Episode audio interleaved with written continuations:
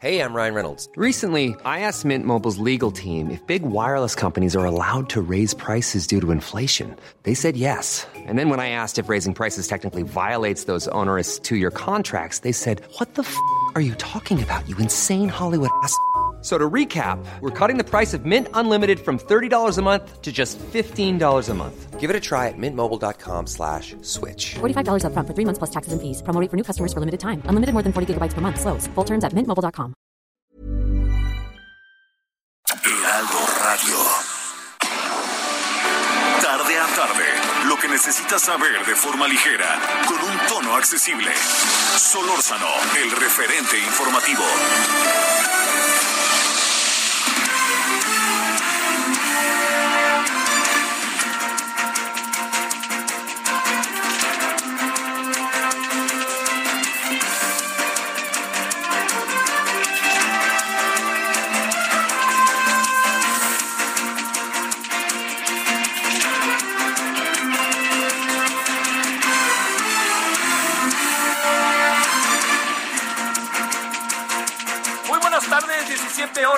La hora del centro, 98.5 de FM, 98.5 Heraldo Radio.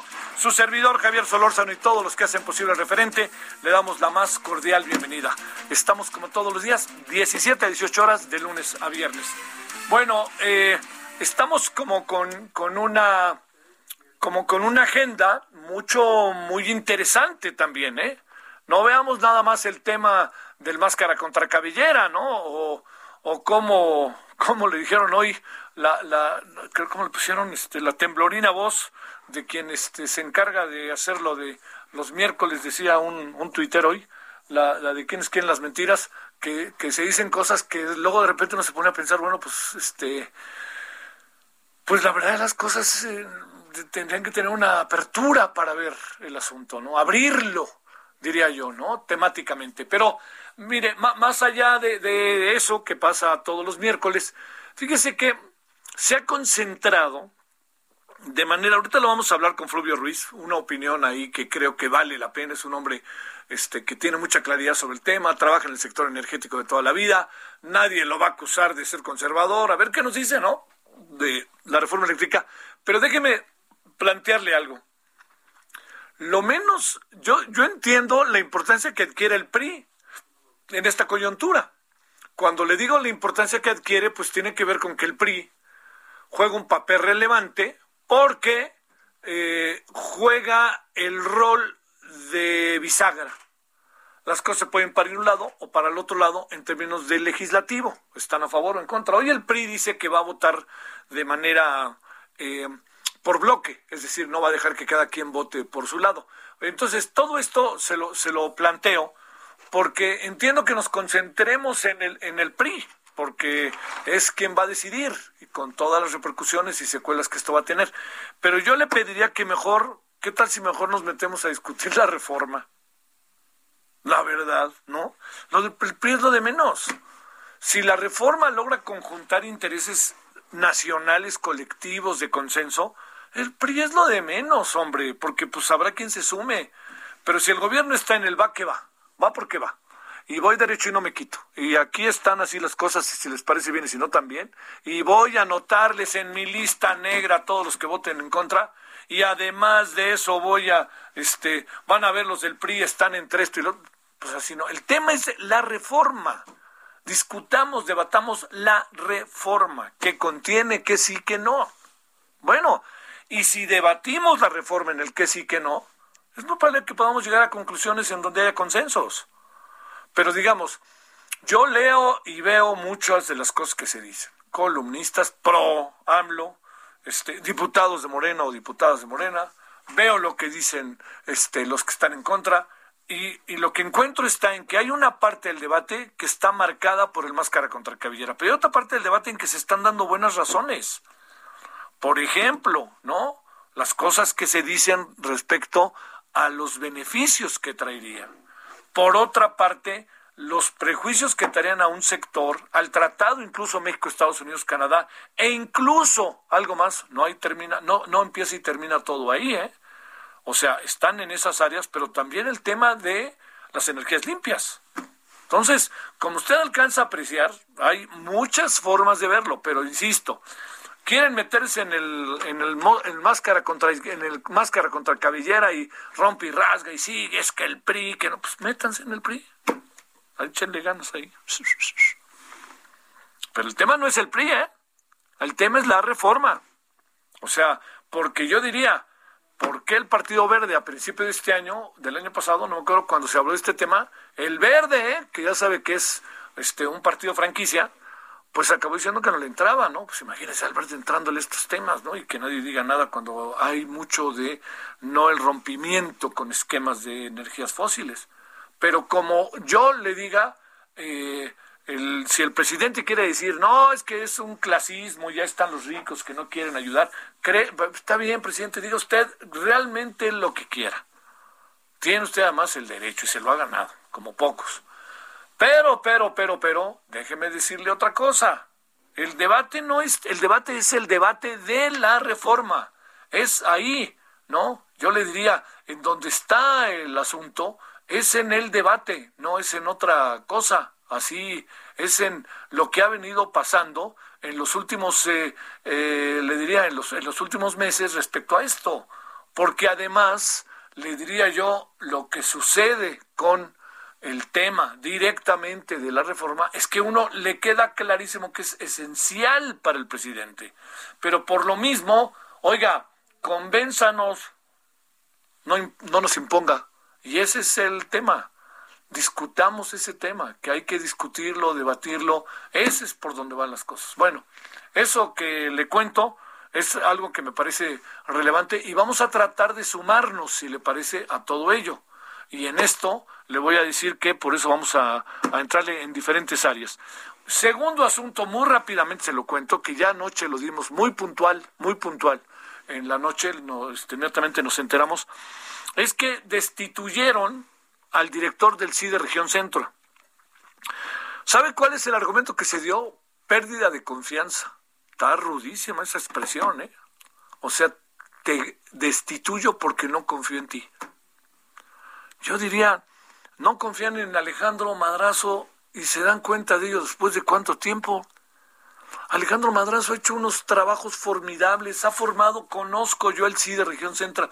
Créame que es un, es un centro verdaderamente digno de verse, atenderse, revisarse. Es el gran, uno de estos grandes centros para el debate político. Bueno, pero por lo que veo, no, no, pues vámonos. ¿Por qué pudo perder la confianza un hombre de la dimensión de Alejandro Madrazo? Pues porque no entró en los terrenos de sus órdenes, jefe. Y eso, ¿qué quiere decir? Que fue crítico, habló de lo que pasó con el juicio contra el ataque o la amenaza o todo esto que tiene que ver con el, con el este con los 31 científicos y eso fue lo que todo indica que le enojó ahí alguna instancia y como el CIDE depende del gobierno dijo te me vas porque ya no confío en ti bueno vamos a hablar de ese tema bueno aquí andamos agradeciéndole que nos acompañe los que son beisboleros ¡ouch! echaron a los Yankees feo. Dicen que el nombre del juego es el pitcher. O sea, por más que el señor Stanton, que ha jugado al final muy bien, home runs producidas, por más que el señor este, Aaron George corra las bases tan mal como las corre ayer, por más que lo que quieran, si no hay picheo, el señor pitcher al que se le pagan 36 millones de dólares al año, pues ayer regó el tepache, lo venía regando en los últimos partidos, ¿eh? Yo creo que lo, lo, pusieron, así tal cual le digo, yo creo que pusieron al, al señor eh, pitcher Gary, ahorita me acordé el apellido, lo pusieron tantos partidos que se agotó. Ese es, y descansaba mucho en él. Y el otro pitcher no. Pero los Yankees necesitan hacer algo ahí rápido. Y los otros, a los que les gusta el fútbol, sorpresa relativa, pero sorpresa. Italia llevaba Italia creo que es la primera vez en años, en décadas, que pierde en Milán. Pero perdió hoy con España, que tomémosla en serio. Como dice, como dice el entrenador de España, miren, yo no, fíjese, ¿eh? que lo hubiera dicho un entrenador en México, imagínense. ¿No vieron lo que dijo? Luis Enrique. Les dijo a los periodistas, oigan, oigan, yo no voy a discutir y a debatir con ustedes. ¿eh? Entonces los periodistas luego se sintieron ofendidos. Bueno, ¿por qué? porque yo sé más que todos ustedes. Híjole, imagínense que se lo hubiera dicho el Tata Martino aquí. ¿O quién? Bueno, que lo hubiera dicho el Piojo Herrera, que es mi cuate. O bueno, que mi amigo, bueno, Luis Fernando nunca lo hubiera dicho, es un caballero en eso. Pero que lo hubiera dicho alguno de estos entrenadores. ¡Puta madre! Bueno, ¿no? En la que estaría ahorita el fútbol mexicano. Ya le hubiera llamado la federación, ya Televisa le hubiera, Azcárraga le hubiera dicho, ¿cómo es posible que usted diga eso? Así que bueno, Luis Enrique dijo eso y lo mejor para él es que al día siguiente le ganaron Italia en Italia. Italia llevaba como dos años o tres años sin perder. Bueno, a ver, gracias que nos acompañe, que, que nos acompaña, ¿qué le parece si empezamos? Hay muchos asuntos. Tarde con tendencia a hacer frío en la Ciudad de México. Eh, recuerde que ya estamos en octubre y llegan por ahí los este los, los fríos, los frentes fríos, ¿no? No es para tanto, pero está haciendo algo de frío para que lo considere. Bueno, vamos y le empezamos ahora. ¿Vamos a empezar con, con Fluvio? ¿O vamos, sí? ¿O no? A ver, no. Vamos a empezar con el caso de Alejandro Madrazo. Sale. Solórzano, el referente informativo.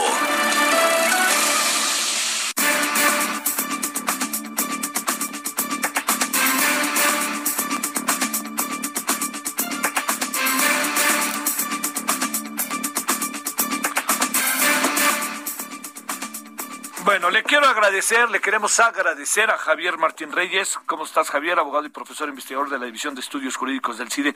¿Qué tal, Javier? ¿Cómo te ha ido? Hola, ¿qué tal, Javier? Pues aquí estamos, todo bien, con el gusto siempre de saludarte a ti y a todo el auditorio. A ver, este, ¿qué, qué supones que subyace, qué supones que subyace en eh, la petición o la, pues la, la, la, destitución, ya dije petición, fíjate, destitución de Alejandro Madrazo, director del CIDE Región Centro, por pérdida de confianza. ¿Qué supones que, que subyace en todo ello y, y qué puede significar tú que conoces el CIDE esta expresión de por pérdida de confianza? Pues mira, Javier, lo primero que habría que decir es que esto es algo también eh, casi inédito, ¿no? Eh, yo entré al CIDE hace muchos años como alumno en 2005, llevo cuatro años como profesor aquí y yo no recuerdo una sola vez que se haya destituido a un director de división o a un director eh, de sede, ¿no? Entonces estamos frente a un suceso eh, pues grave en ese, en ese sentido, ¿no? Porque digamos ese respeto a quienes encabezan a las comunidades académicas, pues es una condición importante para la labor eh, académica. Eh, aquí hay una certeza, y déjame ponerlo así, una suposición. Eh, según narra el propio Alejandro Madrazo en un correo que compartió con la comunidad del CIDE, ¿no? De Aguascalientes, el CIDE Región eh, Centro, el director interino del CIDE, ¿no? Que es eh, Jorge eh, Romero, este, Tellaeche, le informó que la razón de su destitución era que él había grabado un video en el cual expresaba apoyo a colegas ¿no? del, del CIDE y de otras instituciones que se han ido incorporando a la investigación a través de una figura que se llama las cátedras CONACYT, que ha servido para que muchos jóvenes investigadores puedan acceder a la, a, a la academia. ¿no? Esa es la razón que explícitamente eh, le dijo y le dijo tal cual, ¿no? Y, y, y, entendemos por lo que dice el propio Madrazo que hay incluso un oficio donde dice le perdí la confianza, como si esto fuera, déjame ponerlo así, no, este, una situación, no, digamos burocrática donde un superior jerárquico puede destituir a alguien sin darle razones. Aquí el gran problema, Javier, es que el estatuto del personal académico del CIDE señala con mucha claridad en el artículo 40 que cualquier destitución que se haga de los directores de división o de sede tiene que estar debidamente fundada y motivada. Entonces no basta con que el director interino, además hay que decirlo, alegue una supuesta falta de, confianza. Entonces ahí hay un conflicto muy específico, ¿no? Tenemos a un director que es Alejandro Madrazo, director en este momento, que salió en defensa, ¿no? De estas cátedras con ACIT, 12 de las cuales están precisamente en la región centro, y se le termina removiendo. ¿Por qué? Y ahí va la especulación, porque es cierto que esta administración del el CONACIT ha sido muy crítica del programa de las de, cátedras, prácticamente la han buscado de desmantelarse, y parece que por esa diferencia de opinión es que de manera arbitraria, sin cumplir lo que marca el estatuto y sin fundar y motivar, se termina removiendo a un director que había sido nombrado hace apenas eh, eh, un año y que por lo tanto no pudo concluir con, con su periodo, Javier. A ver, el asunto, Javier, como bien nos queda claro, es, eh, es inevitablemente interpretable. Nadie te va a decir por qué se pierde la confianza o supones que los, los directivos del CIDE lo dirán o a, este, aparecerá la señora Álvarez Bulla y aparecerá la parte que corresponde a la CEPA, decir nosotros no sabemos nada. Pues mira, yo, yo te diría, tendría, a ver, yo te diría, en principio tendría que explicarlo el director interino eh, del CIDE. Él ha sido crítico, ¿no? Digamos, a madrazo, le dijo, te perdí la confianza. Luego mandó un correo electrónico diciendo que esto era un cambio eh, acorde con la naturaleza de la renovación que hay en la nueva dirección eh, del CIDE. Pero hay que decirlo, hoy el CIDE no tiene un director definitivo, hay nada más un director interino que fue designado directamente por el por el CONACIT y hoy todavía ni siquiera se activa ese procedimiento. Tendría que justificarlo y sobre todo Javier tendría que hacerse cargo de que la designación de los directores de división y de sede pasa por el consenso de las comunidades, de las divisiones, no de las de las sedes y son los propios pares los que hacen propuestas y deliberan, ¿no? para que al final se lleven estas designaciones. Incluso hay otras causales de remoción, Javier, ¿no? que señalan con toda claridad que se tiene que hacer una evaluación del desempeño del director para que se pueda hacer una remoción cuando es la propia comunidad la que lo solicita. ¿no? Entonces, aquí sí estamos en una situación muy irregular, eh, muy atípica. Creo que tendrían que darnos razones claras o de peso, o si no esa destitución, creo que jurídicamente podríamos decir que está viciada y que no cumple con la propia eh, normatividad.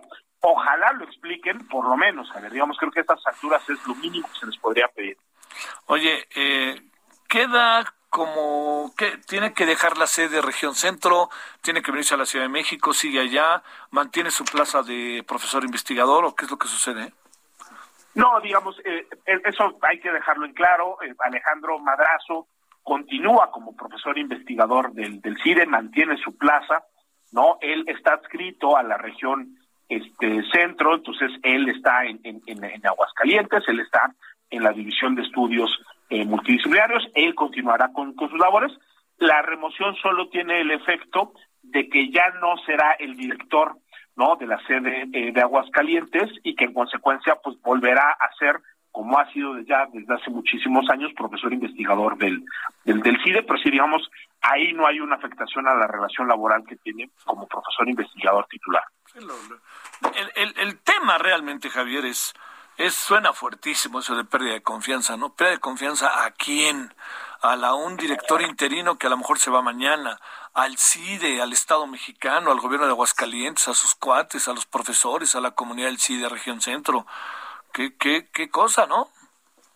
Sí, y, y además, Javier, creo que sería difícil leer, ¿no? Esto que está sucediendo ¿no? Fuera de un contexto donde hemos visto claras amenazas a la libertad de investigación y docencia en México. Ahí está la reducción a los recursos para la ciencia y la tecnología, ahí está la eliminación ¿no? de herramientas muy importantes como eran los fideicomisos del, del CONACYT, e incluso este aberrante intento de enjuiciar a 31 integrantes de la comunidad científica por delincuencia organizada, ¿no? Entonces es, es una decisión arbitraria, no justificada, que afecta el funcionamiento de una institución importante como es el CIDE eh, Región Centro y que además se inserta en este contexto de una abierta hostilidad a las personas que han dedicado su vida a la labor científica, tecnológica y académica, ¿no? Entonces, en ese sentido, pues sí, es, es, es una gota más ¿no? De, de, un vaso que ya es muy preocupante en términos de los niveles de hostilidad a los, a los que hemos llegado, Javier, en esta administración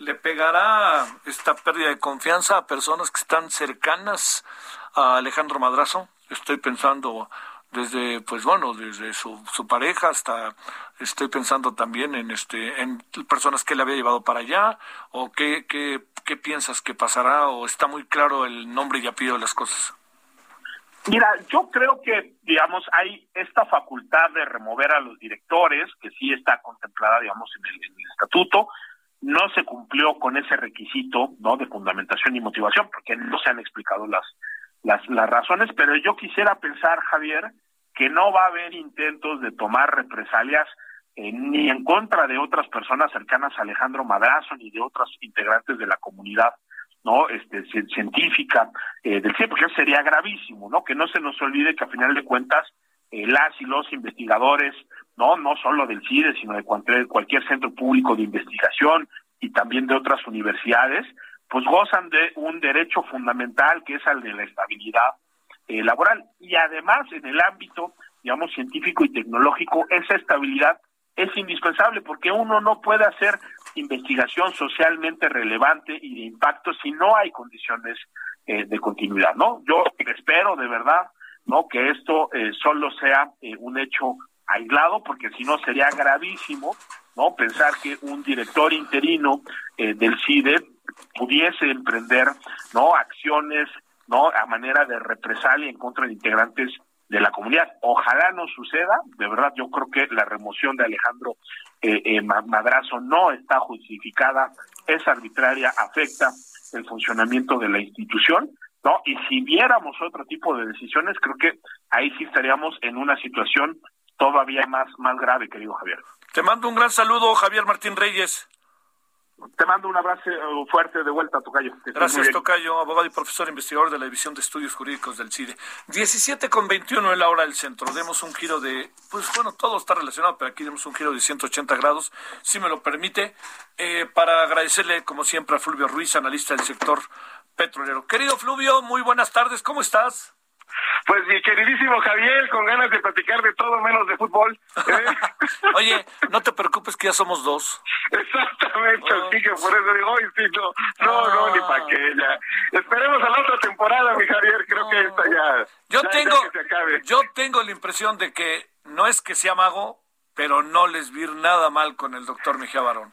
Conste que te lo adelanto, nada mal. Pues, Sí, no, no, es este, bueno, además toda la, tradición de casa, ¿no? Eso. Este, eso, eso es importante, mi querido Javier. A ver, oye, en breve, si se puede, tenemos tres minutos, más allá de que lo hablemos más adelante, mi querido Fluvio, la semana que entra, algo así. A ver, luces y sombras de la reforma eléctrica y como yo decía ahorita al inicio, no sé si lo compartas, lo de menos es el PRI, ¿no? Lo que importa es la reforma, ¿no? Te escuchamos. Exactamente, creo que lo, lo, lo, pones muy bien. Mira, yo, eh, eh, aprovechando que esto es así como una previa, ¿no? Eh, a, que profundicemos más, yo te diría que habría que partir de algo que me, sería interesante, importante, yo diría, más allá del PRI y los demás, que sí se hiciera un debate sin caricaturizar.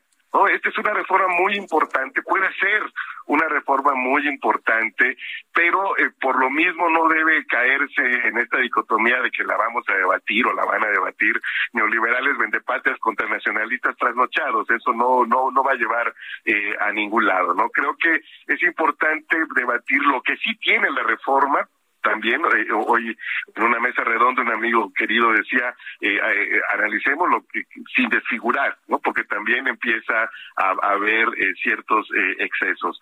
Creo que también otra cuestión de elemental honestidad intelectual es decir si esto, si finalmente hay, hay, un producto, hay una reforma aprobada en el sentido, más allá de las modificaciones que se puedan hacer a la iniciativa, en el sentido de la iniciativa, nos va a costar como país, ¿no? Yo, este, ¿por qué? Porque el capítulo 32 del TEMEC establece claramente que como dice el capítulo 8, por supuesto que podemos modificar constituciones, leyes secundarias, pues es un tratado comercial, no un tratado de adhesión, pero este, la, la idea es que sea en el sentido de ir abriendo más los sectores, cualesquiera que este sean, y en particular también eso vale para el energético. Entonces, muy probablemente se, se vendrán casi seguramente eh, amparos, paneles, demandas. Entonces hay que hacer una reforma que valga la pena, que cubra todo eso. Alguna vez lo comentamos como valió la pena la expropiación petrolera que se acabó de pagar en los 50 y la nacionalización. Luces y sombras, yo creo que es importante el, reconocimiento de que la generación es un sector estratégico, en ningún lado se, que ya la modalidad que cada país decide de cómo tratar este sector eh, es distinto, pero de que es un sector estratégico, es un sector estratégico. Número dos, la inclusión de la responsabilidad estatal en la transición energética. Vendrá todo el debate de qué significa eso, de cómo se hace efectivo, de e, eso, por ejemplo, debería implicar un cambio radical en las decisiones de inversión de la Comisión Federal de Electricidad. Y te va y te va a tomar en serio, ¿no? Entonces creo que ese es un amplio debate, eh, es decir, eh, eh, esa es la experiencia histórica. En la reforma de 2013, la necesaria transición energética se planteó más como una oportunidad de negocios que como un asunto vital de responsabilidad del Estado. Ahora se plantea, veamos cómo se define eh, competición. Te buscamos la semana que entra, querido Fluvio, sin falta. Claro que sí. Un abrazo, Javier, y que nos vaya mejor el fin de temporada. pausa. El referente informativo regresa luego de una pausa. Heraldo Radio. La HCL se comparte, se ve y ahora también se escucha.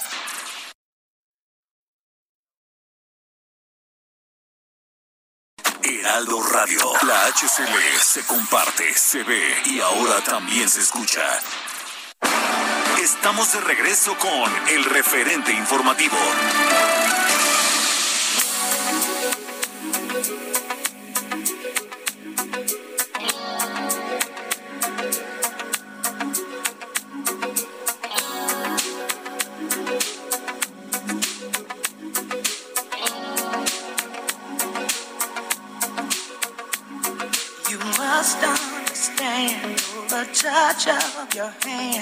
My pulse react.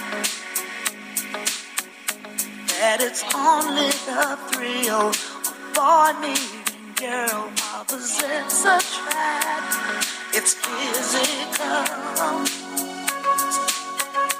only logical. You must try to ignore that it means more than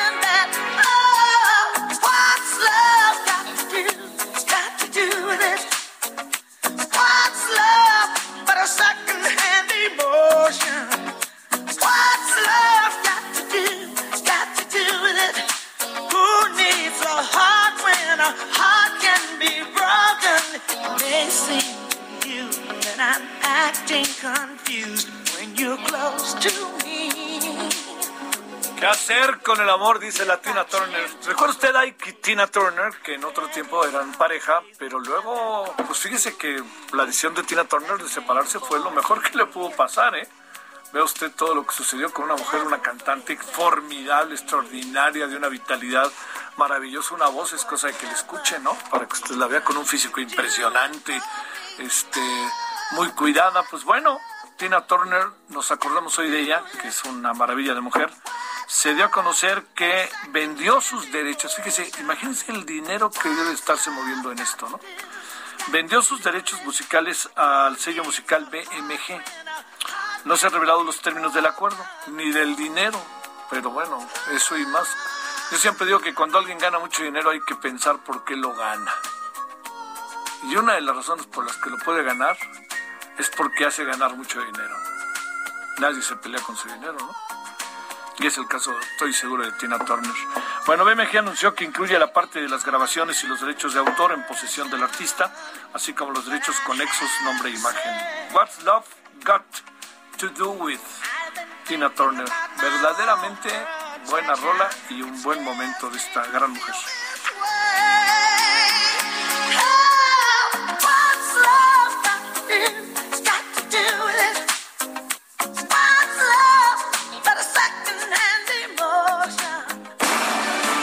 Solórzano, el referente informativo.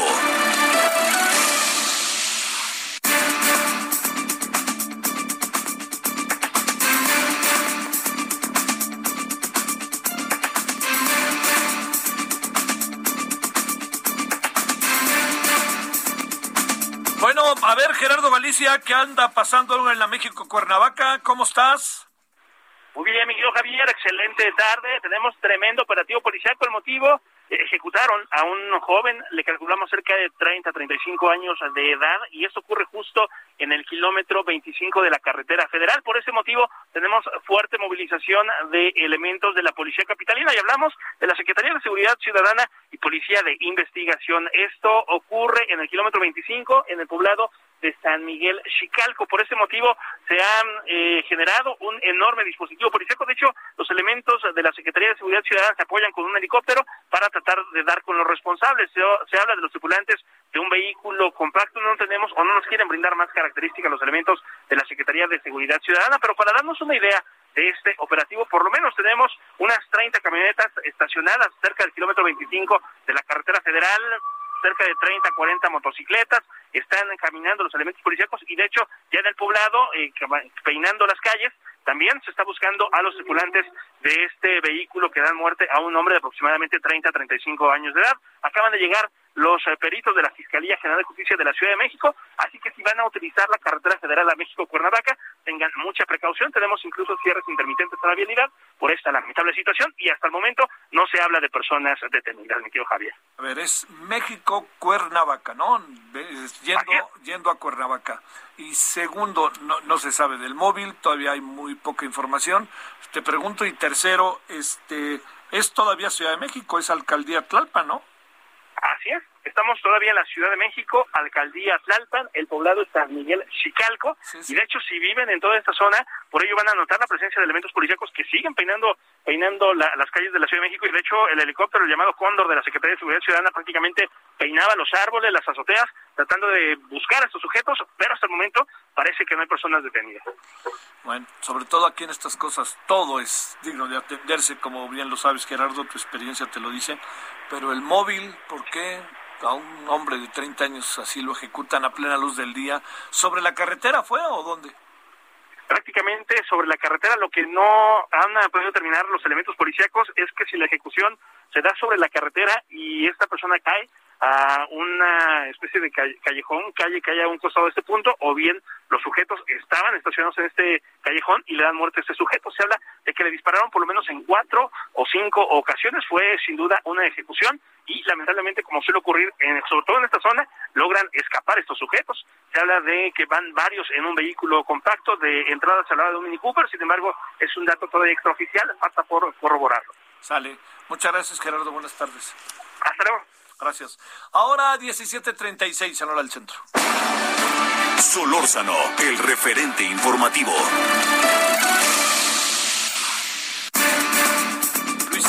Luis, Estrada Estrafón, director general de SPIN TCP, Taller de Comunicación Política, doctor en Ciencia Política por la Universidad de California, San Diego.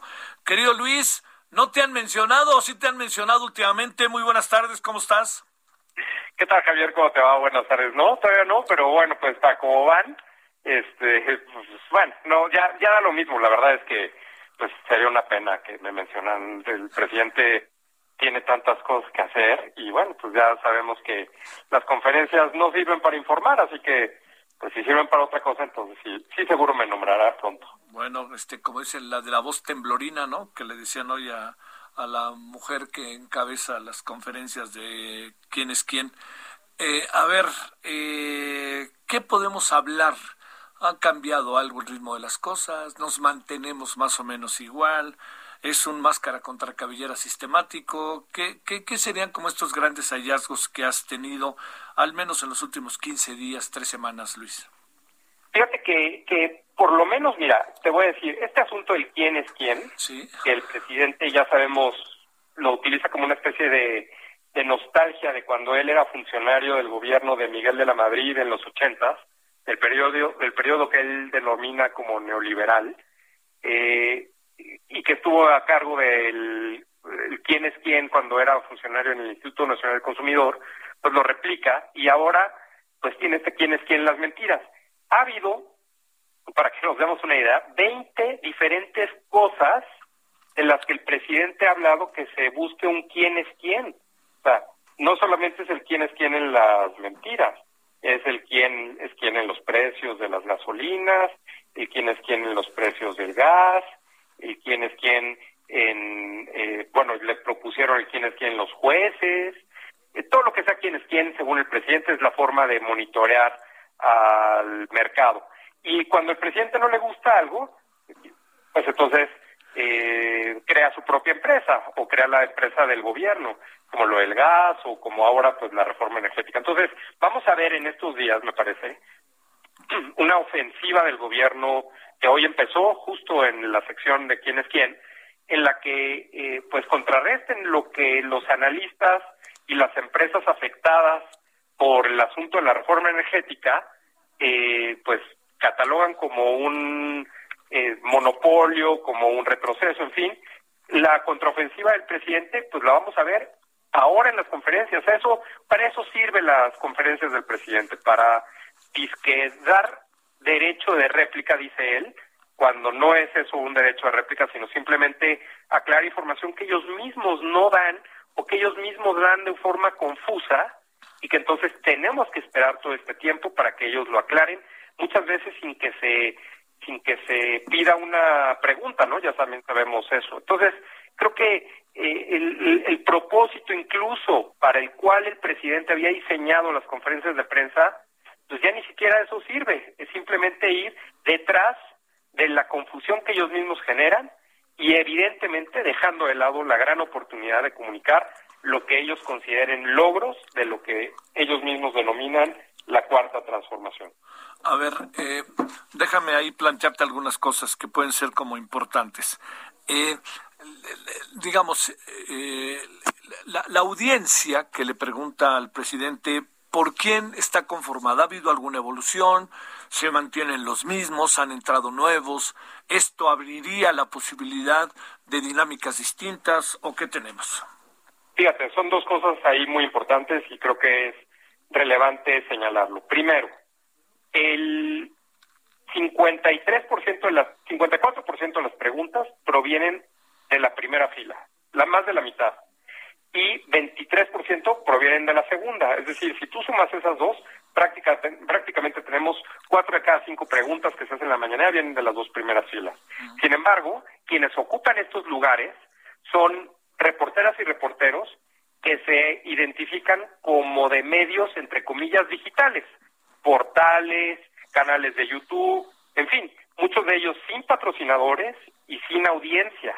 Y lo que eso implica es que son preguntas que el presidente puede contestar a modo o que no son difíciles o que no están en relación con la coyuntura, que no están en relación con lo que está pasando, con los problemas importantes, que es para lo que se resolvería una conferencia de prensa, o por lo menos para lo que lo hacen todos los demás países en el mundo que convocan una, una conferencia de prensa. Entonces, ahí observamos que el 48%, según nuestras cifras en SPIN, 48%, prácticamente la mitad de las preguntas provienen de un medio digital, 23% de los periódicos, 14% de la televisión, solo 7% del radio, 2% de revistas y 6% de otros.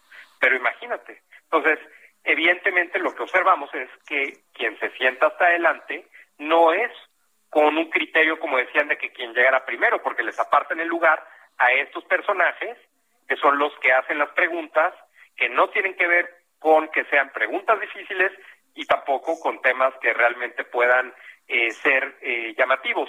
O si lo hacen, entonces son la oportunidad para que el presidente pueda eh, explayarse. Hemos visto respuestas a veces hasta de 45 minutos. Sí, sí, sí, sí, claro. ¿Quién contesta la pregunta?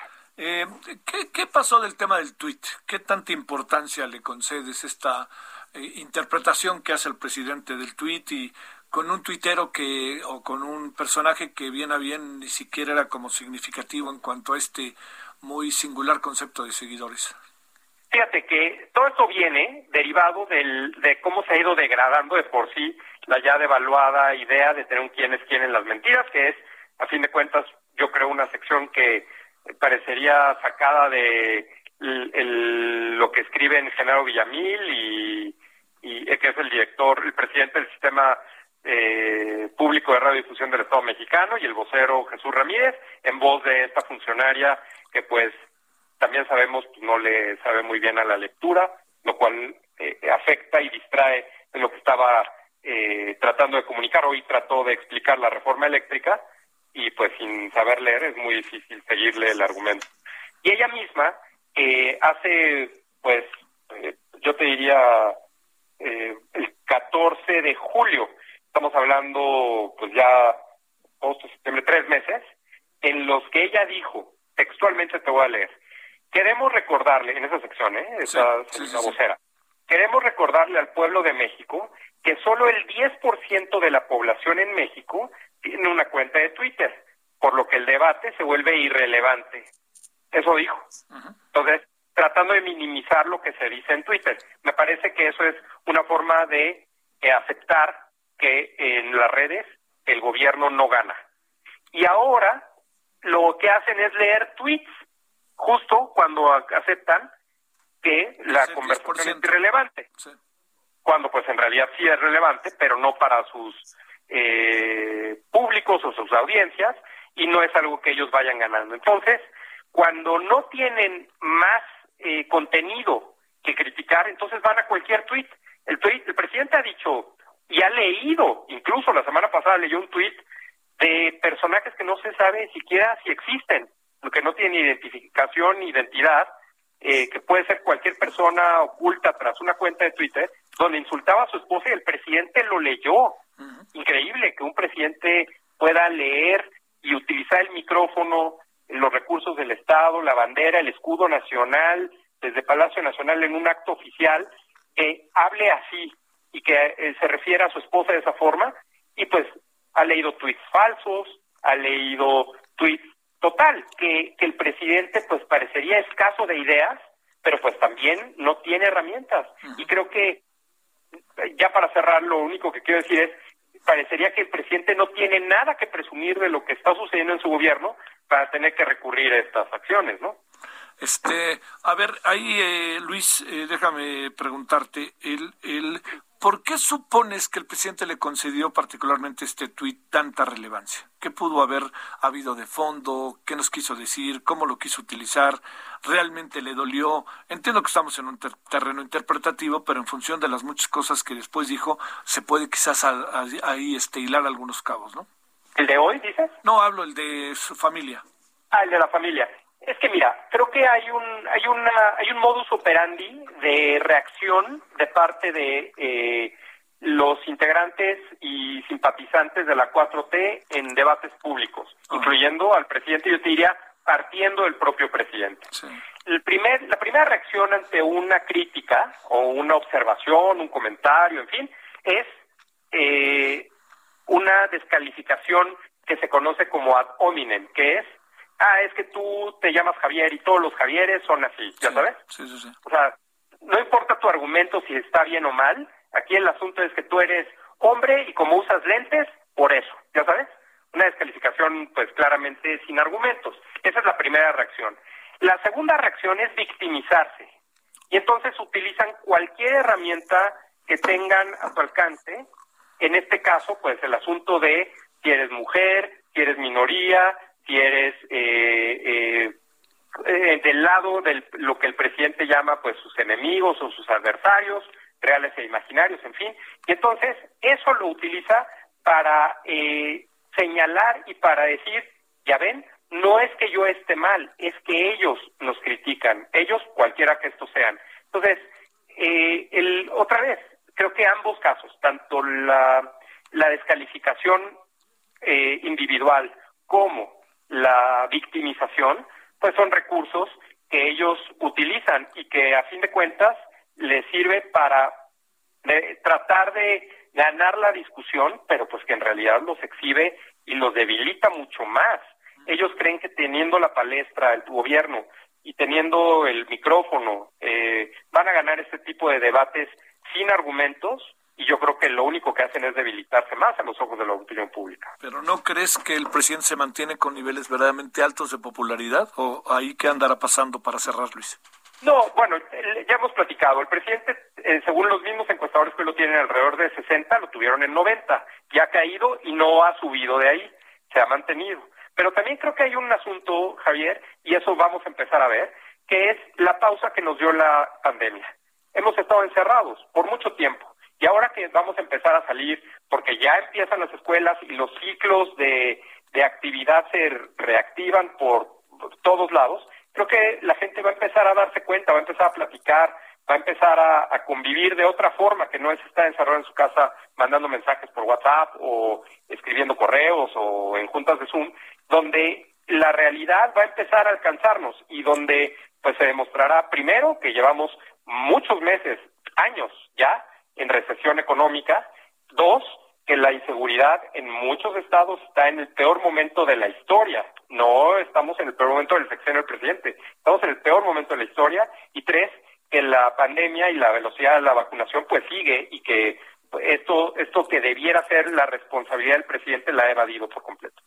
Bueno, seguiremos, Luis, y por supuesto que siempre muy agradecidos contigo y seguiremos dándole en unos 15, 20 días, si tú no tienes inconveniente, te volveremos a buscar porque son muchas las circunstancias que en menos de un día pueden pasar, como lo del tuit de hoy en la mañana, ¿verdad?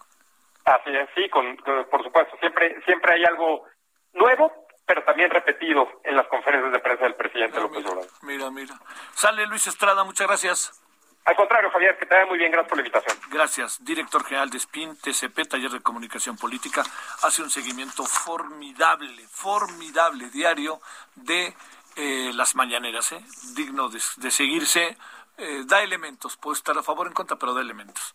Bueno, oiga, quiero decir que el día de ayer martes se llevó a cabo la entrega de los premios digital Media Latam, organizado por la Asociación Mundial de Editores de Noticias, en donde el Heraldo de México fue reconocido con el premio de el mejor proyecto de audio digital por Heraldo Podcast.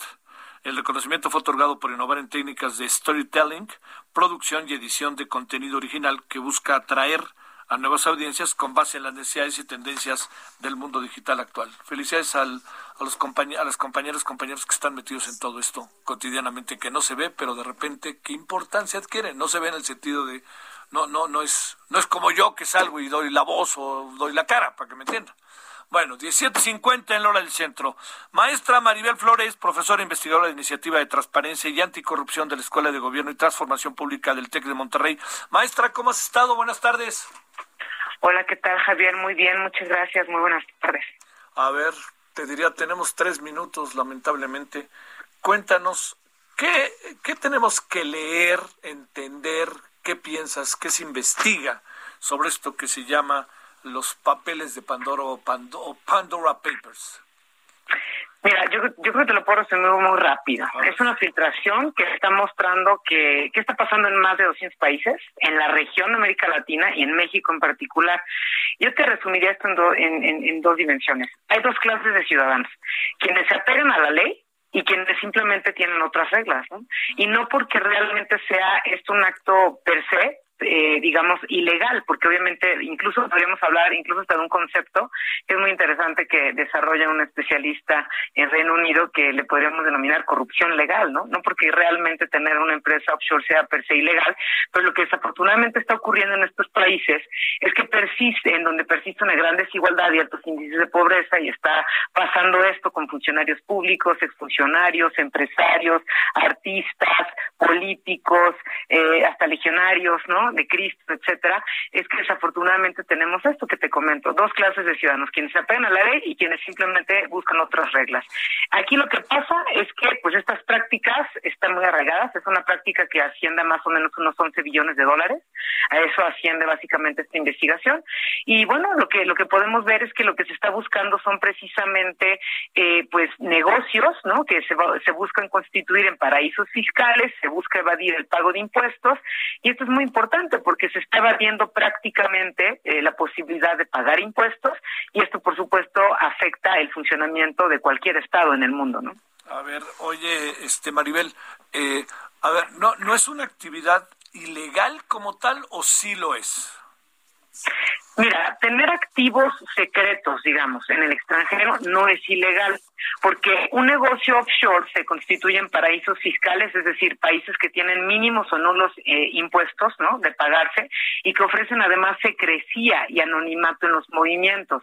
Entonces, una empresa puede evitar pagar impuestos en su país porque no se comparte información con otros países. Tener dinero fuera del país no es ilegal o constituir empresas en otros países no es ilegal. ¿Cuál es el problema? El problema es cuando no se le informa a las autoridades que tienes ese dinero y que tienes ganancias fuera del país. Ese es el problema, ¿no? Porque no se le no se le informa, en este caso a la administración tributaria, vamos a decir en el SAT, que tienes ingresos o que tienes que declarar lo correspondiente porque en el país no lo estás reportando, ¿no? Entonces es ahí donde en realidad viene el problema. Ajá. Esta idea de que yo no, este no era funcionario, entonces no tenía por qué declararlo, o no era legislador, por eso no tenía por qué declararlo, como que sale sobrando, ¿no? Exactamente, y bueno, sobra decir que cuando se es funcionario, sobra decir que eso son las declaraciones patrimoniales, ¿no? Sí, claro, claro. Oye, este, eh, muy en breve, ¿qué piensas de los eh, involucrados que pertenecen al actual gobierno o que tienen que ver con el actual gobierno, aunque ya no estén, como dijo el presidente?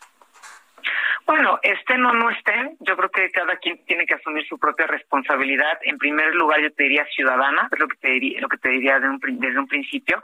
Y por otro lado, también tiene que haber congruencia, ¿no? En el discurso, en la narrativa de combate a la corrupción, ¿no? Todos iguales, todos parejos, ¿no? Porque la ley es igual para todos.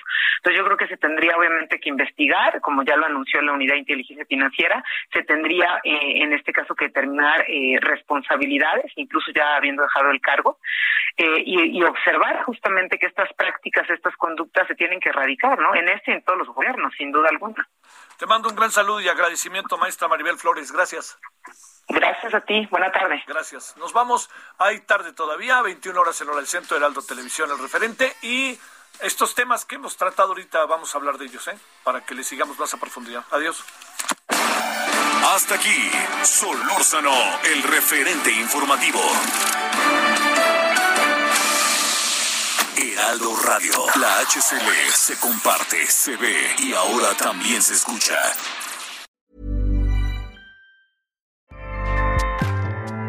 ACAST powers the world's best podcasts. Here's a show that we recommend. The Real Housewives is a guilty pleasure for most, but if you're looking to not feel guilty about that pleasure, tune in to Everything Iconic with me, Danny Pellegrino, where I break down all the messy moments and behind the scenes antics of Bravo's popular franchise. And on Everything Iconic, I also interview celebrity guests like Kelly Ripa, Kiki Palmer, Drew Barrymore, Cameron Diaz, and more about their guilty pleasures, their past work, and so much more. So if you're pop culture obsessed and find yourself watching way too much reality TV like me, tune in to Everything Iconic with Danny Pellegrino wherever you listen to podcasts. ACAST helps creators launch, grow, and monetize their podcasts everywhere. ACAST.com.